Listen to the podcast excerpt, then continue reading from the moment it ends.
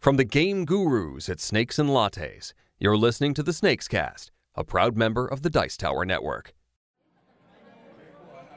From Snakes and Lattes, Toronto's premier board game cafe, this is the Snakes Cast, a weekly podcast where the game gurus of Snakes and Lattes discuss what it is about games that make them worth playing.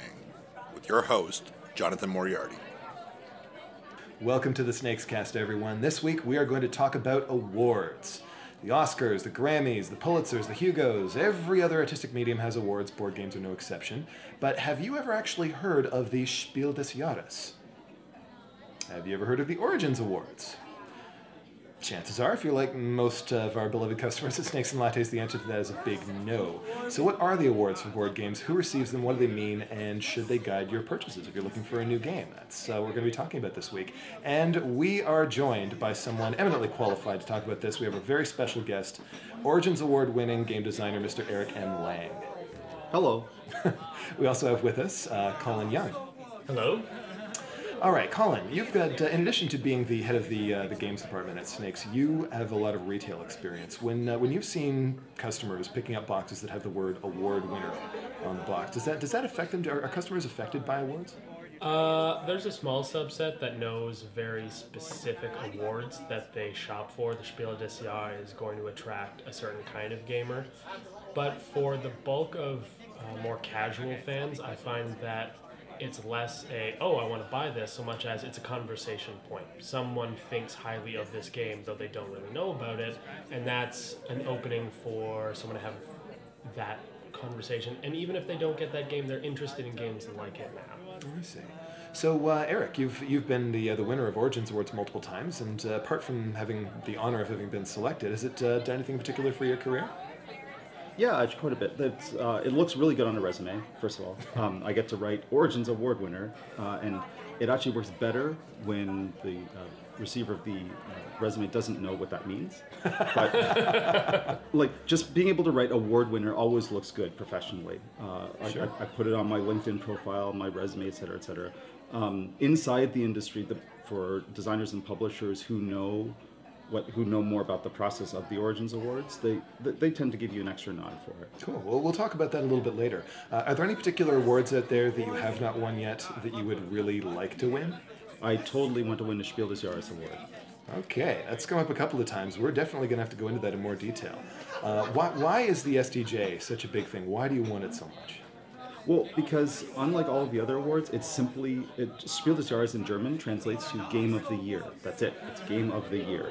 Uh, and it's simple for everybody to understand whether they play board games or not and it's universally acknowledged so if you win that award you are you have been called the designer of the game of the year it doesn't get any simpler than that Okay, so let's talk about the Spiel des Jahres, uh, the, you know, the game of the year, the big one.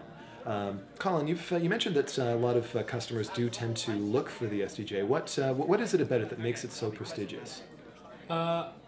I think that customers of ours that have experience with the gaming culture that's coming up in North America, that European sense of gaming, are aware of what it is as this kind of German board game Oscar award for best of. So there's an interest in that style of gaming. So people that play a lot of Euro style games like Settlers or Carcassonne or classics like that are interested in what's what's coming up, what is being recognized as a hit. Yeah, there are a pretty fair number of famous winners like Carcassonne and Settlers. Uh, Ticket to Ride won the SDJ. Dominion, Dixit, uh, Ticket Farther Back, uh, Cub was a was a Spiel des Jahres winner. Uh, Scotland Yard. Uh, there's there's a surprising number of famous games there, considering how uh, relatively unknown this award is in North America. Um, on the industry side there's a uh, especially in distribution but uh, we talk a lot about the gifting industry which is uh, the gifting market segment which a lot of people buy games specifically to give as gifts to their relatives. And so the people who are doing the buying don't know as much about games. So like seeing that award symbol on them tells them instinctively automatically this game is somehow better than the rest. And, and the fact that only one game a year wins it, um, it it really is like the best picture Oscar. Well, seeing w- as, as soon as a North American company sees something that wins that award, then there's going to be larger print runs. There's more interest in bringing it to North America. Distribution deals. Exactly. So it's just more readily visible in North America, so it becomes easier to get. Right, and financially, of course, as a designer, if you win a Spiel des Jahres, you're pretty much done. you're set, you're basically set. Wow. It's, it, it, it makes your career. That's that's essentially it. It makes your career like your mo- many many games print like uh, the average print run for a game is about five thousand copies, which doesn't which sounds like a decent amount, but it's not very much. The uh, for a Spiel des Jahres winner, they'll obvi- they'll very very often print at least hundred thousand copies in that first year, just from winning that award. That is a lot. So it can uh, yeah that, that can really make your career. Um, It's and the fact that again it's it's just the one that's that that's such a huge feather in your cap. What kind of games tend to win the Spiel des Jahres? So games that are uh, simple, family friendly, something about them is innovative, uh, uh, some innovative or new, some kind of hook. Um, they're non-violent, non-confrontational, uh, and um, also printed in Germany. That's something, of course, that they won't write, on the box, but it has to be printed in Germany. Right. It is it is still the German game of the year. It is the German game of the year. Yeah. It has to be available. So you, if, if, your, if your game's not uh, published in a German edition, you can't be eligible to win the SDJ. That's right.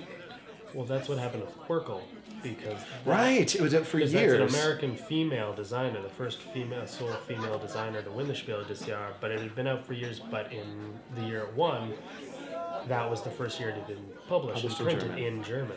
Mm-hmm. Interesting. Okay, so let's let's talk about another one that's got a pretty high uh, profile, the Mensa Select Award. Uh, a lot of uh, games that tend to be popular at Snakes can uh, will, will have Mensa Select Awards on. Games like Ghost, which is a new arrival, uh, Kalami, another one that's been a big hit, Snake Oil. Uh, one of my favorite sort of hidden gems, Pastiche, a game about making paintings and mixing colors. Anomia, uh, Forbidden Island, Word on the Street. Um, these it, it, there seems to be kind of a theme there. A lot of these tend to be tend, tend to be good snakes games. You, working retail, Colin, did you ever notice that uh, anything about the Mensa Select games in particular that had a particular sort of personality or trait to them? Well, uh, thematically, no. But if you look across them, you still have the certain criteria in common with the Spiel des Jahres. They're straightforward. Their age range is very diverse. They're not very confrontational. Uh, it, it's games that you can pick up and play very quickly. And with snakes and lattes, and it's it's critical to be able to get a game onto a table, teach it, and have people having fun very quickly. Like there's not a lot of time you can spend doing anything other than getting that ready. So I I think Mensa Select games tend to be strong in accessibility. I guess that's probably partly because of the selection process for them too, because it all happens over one weekend, right? You know, the Mensas have their, their big convention, they get together, they play as many games as they can, and over that one weekend, they have to decide which five games are going to get that award. And all those look like they make a really good first impression. They do. They have to have a really nice presentation. Uh, a lot of abstract games show up there as well, with, uh, with uh, you know putting circles and squares in, uh, in lines to score points and Of stuff. course, it's Mensa. that there there is that. So in, in some cases, they're going to end up uh, nominating and awarding games that won't appeal to everyone. But uh, accessibility certainly is a big thing. There's also the Games 100. Um, all throughout the 80s and 90s, if you played games that didn't have dragons in them, uh, Games Magazine was the publication, and um, the uh, and their Games 100 was created by uh, and, and, and is awarded every year by it's selected by just one guy, Walt O'Hara. So of 100 games on that list, it can be hard to narrow it down. Uh, did, you guys, did you guys ever look for games through the Games 100? Uh, a couple of times, yeah. Uh, They have several categories, just like. Um, uh, just right, like they've got like Family Game of the Year, Strategy Game of the Year, party game of the year, et cetera, Right. et cetera. Right. And then there's like 10 in each category, and they have 10 categories. Right, and there's and, but there's always one game of the year. Hmm. Um, I personally have almost never agreed with his choice of game of the year. Well, it's one guy, right? It's exactly it's one guy, and it's his tastes are. Uh, I can't pin his taste down. It's a completely different type of game every year. so like it's one of those types of awards you can't really tell what's going to win.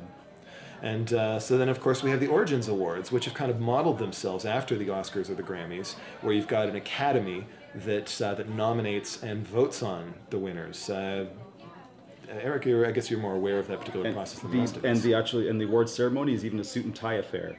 So you uh, we That's all right. They've got the formal thing. With, That's right. That's the suits and Nikes. Yeah. Now, the thing about Origins, the Origins Awards, though, was this idea of controversy where you actually had a company trying to seed the nomination process, uh, which seemed to my understanding, looking at it in hindsight, to discredit the whole idea of the Origins as their prestigious building. What year was that? Uh, Uh, I don't. I think it was like five, six years ago. Uh, unfortunately, I can't really talk about it that much. do, um, do you think it? because- I obviously, I understand. But do, do you think it really hurt the prestige of the Origins Awards? uh, my opinion, absolutely did. And uh, did, uh, do, you, do you think there'd be other steps being taken to sort of clean that up and try and bring the Origins Awards into uh, back into the light? Yeah, I know. So I, a, a good friend of mine, um, uh, who I don't think I can name publicly, but is uh, has joined the academy, and is uh, he said he's doing a lot to uh, to clean up the selection process and to make it a little bit more democratic. So we'll see. We'll see how that works out in the Well, we wish him the very best of luck. And of course, no mention of Board Game Awards on the Snakes Cast would be complete without a mention of our very own Snakey Awards, uh, which were created and conceived by our very own Mr. Colin Young. Colin, why make a new board game award? Uh, well, I mean, aside from obvious vanity reasons for snakes and lattes, there- Listen to our opinions. Yeah, we well- think this stuff is best.